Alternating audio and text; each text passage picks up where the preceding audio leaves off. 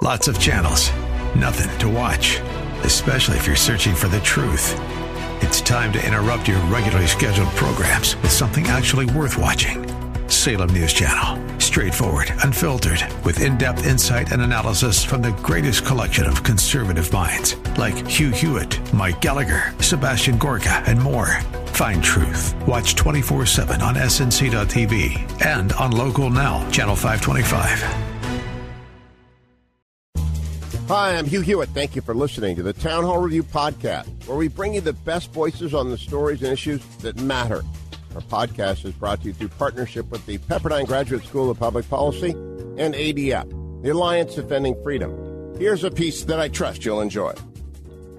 I wish I could go to these symposiums. The role of religion in politics and the role of politics in religion.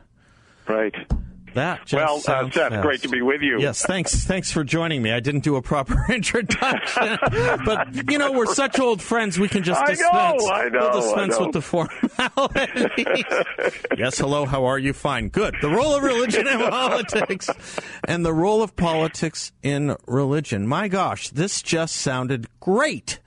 Yeah, you know, and it was our first time partnering with, uh, you know, what I what I would call brothers from other mothers, Oh, which good. was uh, uh, some uh, two really great scholars at a institute called the Straus Center for the Torah and Western Thought, which Uh-huh. is based at Yeshiva University, Ah, and uh-huh.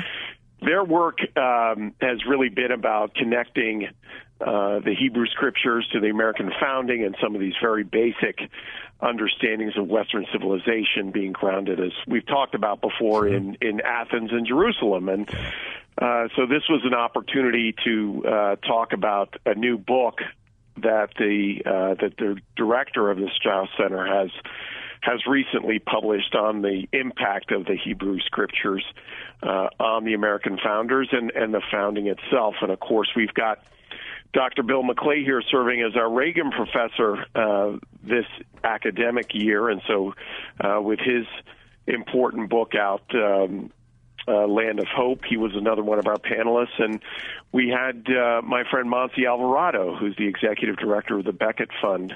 Uh, for religious liberty um, was was also talking about more recent issues as it pertains to uh, religious liberty. So the folks over uh, the folks over from the Straus Center, uh, like Rabbi Soloveichik, they're they're there Yeah. to put up the uh, the Judeo part of the Judeo-Christian uh, values in society that we often talk about. We kind of just say it and move on, and Yeah. uh, it's worth taking a pause and, and moment to, to try and understand what that what that actually means. And it's wonderful that you have. I, I, I'm you know jealous again that you get Wilfred McClay there as a, as a, as a, as an in-house scholar um, Yep. because he's just you know the historian we all need right now. Um, I remember starting to pay attention to some of this. I'm a bit uh, younger than you, Pete, so I, I'm always playing catch up probably. But I remember starting to pay a little bit of attention to this back when um, Richard Neuhaus started sounding the alarms of a naked public square. Is this what we're talking about a little bit?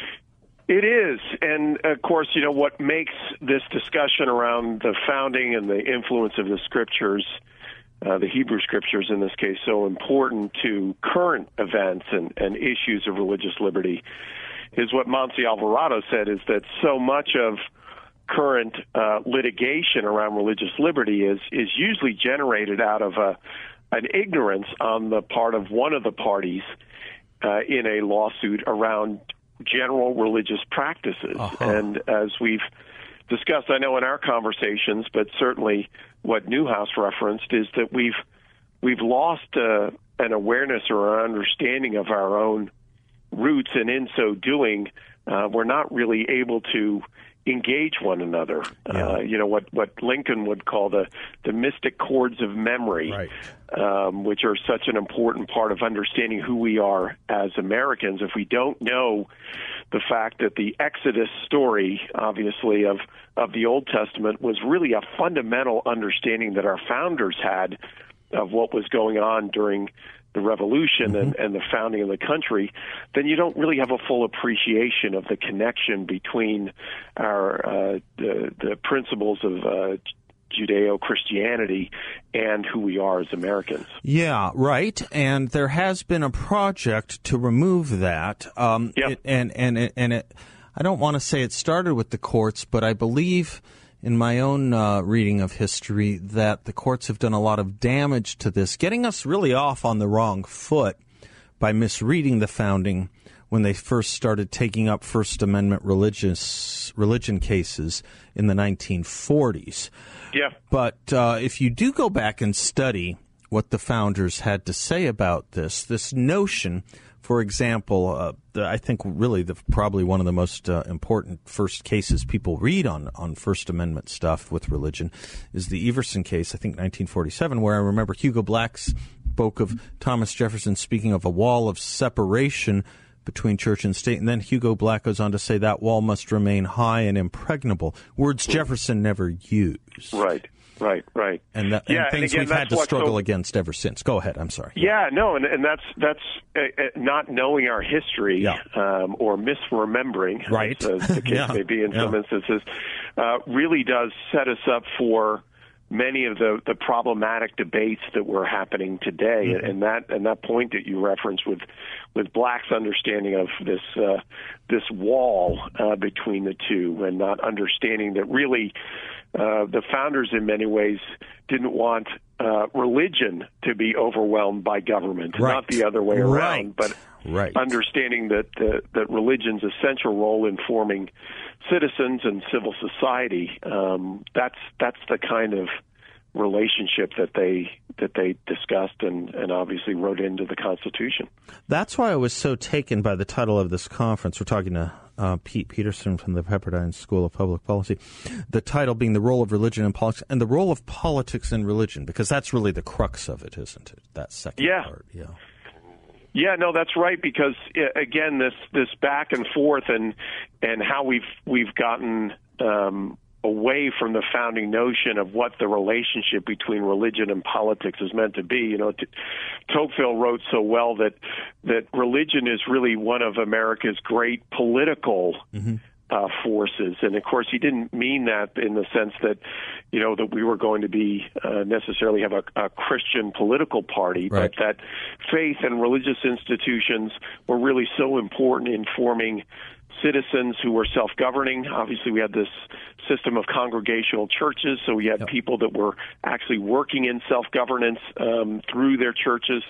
But but religion also plays a role in informing self-governing citizens Yep. uh, and the practice of essential civic virtues. and and and some of our greatest reform movements in this country. I- Right. uh, you know, I people say, "Well, I don't want any religion in our politics." Sometimes they'll say no morality in politics, and I ask Yeah. them how they think we got rid of slavery or had a civil rights movement in America. What would it be Right. without the church? Exactly. I mean, who uh, it was Reverend Dr. Martin Luther King, Right.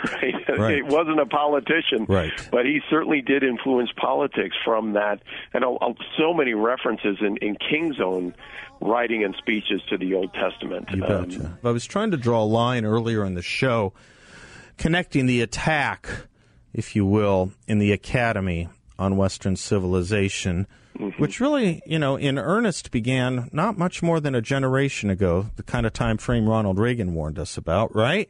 Yeah. That leads what looks like to be a literal socialist leading a major political party, one of the two major political parties in America with an attraction particularly amongst the youth. This is, as I've been trying to communicate, you tell me what you think. This is kind of the natural culmination. You get rid of Madison, you get rid of Aristotle, you get rid of Aquinas, you get rid of Homer and Hegel and Shakespeare and all the great learnings we have uh, about about the things you were talking about earlier from Athens and Jerusalem.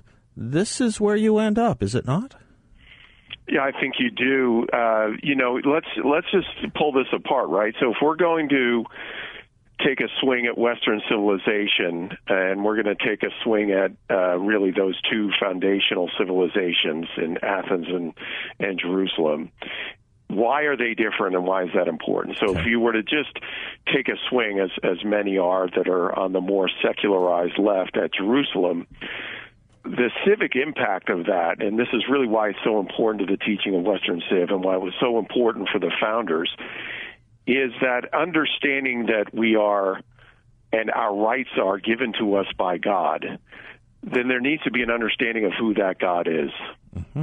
And and Jerusalem provides that basis. And so whether you're on the Old Testament side or the New, yeah. or the Old and New Testament sure. side of that is not is not actually from a civic perspective as important as believing that there is. Right. Because as we've seen in all the great authoritarian regimes, the attacks really do start against people of faith. Right. And they do that very intentionally to disconnect them from a vertical allegiance to make it purely, if you will, horizontal. Mm-hmm.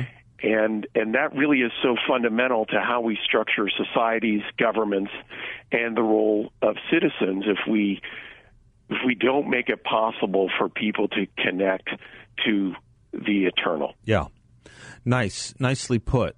It's not a new thought. It's not a thought that comes down from some version of the Heritage Foundation or the Family Research Council. It comes from it comes not only from centuries of study, but the likes of George Washington, right? Yeah. Let us with yeah. caution indulge the supposition that morality can be maintained without religion. Correct? That's right. Yeah, no. And again, even for those who, and this came up at the event that we did with uh, our friends at the Straus Center, even if we were, as McClay said, Dr. McClay said, even if we were to claim that some of our founders were, were deists and not maybe quote unquote true people of faith, mm-hmm. they at least understood this very important role that faith plays, in, especially in democratic societies. Right. And in socialist societies, you're quite right. That's where they usually start attacking. Indeed, we have to take seriously the Marxist notion that uh, religion is the opiate of the masses, because then those societies that took that seriously treated the religious, the faith, uh, the faith believers, the way most societies would treat I don't know what drug cartels, drug dealers, right? right? That's that's what it right. leads to. Yeah, yeah, yeah. And then of course, if everything is materialistic, then it really is up to whoever is in power's uh, decision on who gets rights and who doesn't. And even if you want to appeal to some sort of broader kind of humanistic virtue, that can always change.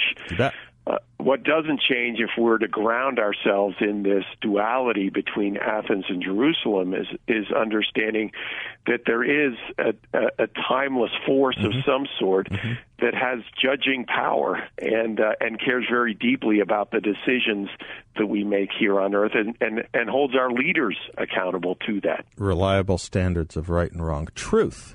Right. What we used to call truth. Well, Pete, I um I love these conversations. I do regret I'm not still in grad school. I'd be at yours. I could speak to you for hours, but we must delay our gratification. Thank you so much for putting on this um, putting on this conference. Thanks for sharing it with us. Well, great, Seth. And the videos are up, by the way, on, on our YouTube channel Fantastic. at SPP. So. Perfect, perfect. School of Public Policy YouTube. Perfect. That's it. I love it. We can all go back to school. Pete, thanks for teaching us. You're the teacher we need. Thanks so much, Seth. God bless Bye-bye. you. Thanks for listening to the Town Hall Review. Our program is coming today in partnership with the Pepperdine Graduate School of Public Policy. It's America's most unique graduate leadership programs offered on Pepperdine's breathtaking campus in Malibu, California. Learn more at publicpolicy.pepperdine.edu. If you enjoy your podcast, take a moment, tell a friend to subscribe today.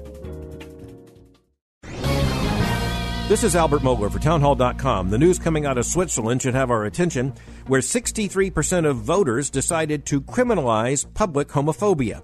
Now, what we're looking at is a species of hate speech legislation, a law criminalizing certain speech. In an intellectually dishonest move, the Swiss government authorities assured voters that even though this is a curtailment of the freedom of speech, it is not actually a curtailment of free speech. Yes, it's a contradictory argument, but it also points to the very heart of the problem with hate speech legislation. In fact, on the other side of this vast sexual and moral revolution, a traditional defense of biblical Christianity could well now be defined as a criminal act in Switzerland. Any exemptions we see will not last long because of the logic of this legislation, and that is to declare that anything short of the total, public, comprehensive embrace of the LGBTQ movement is a form of hatred. I'm Albert Mohler. ADF, fighting for those whose liberties are being violated.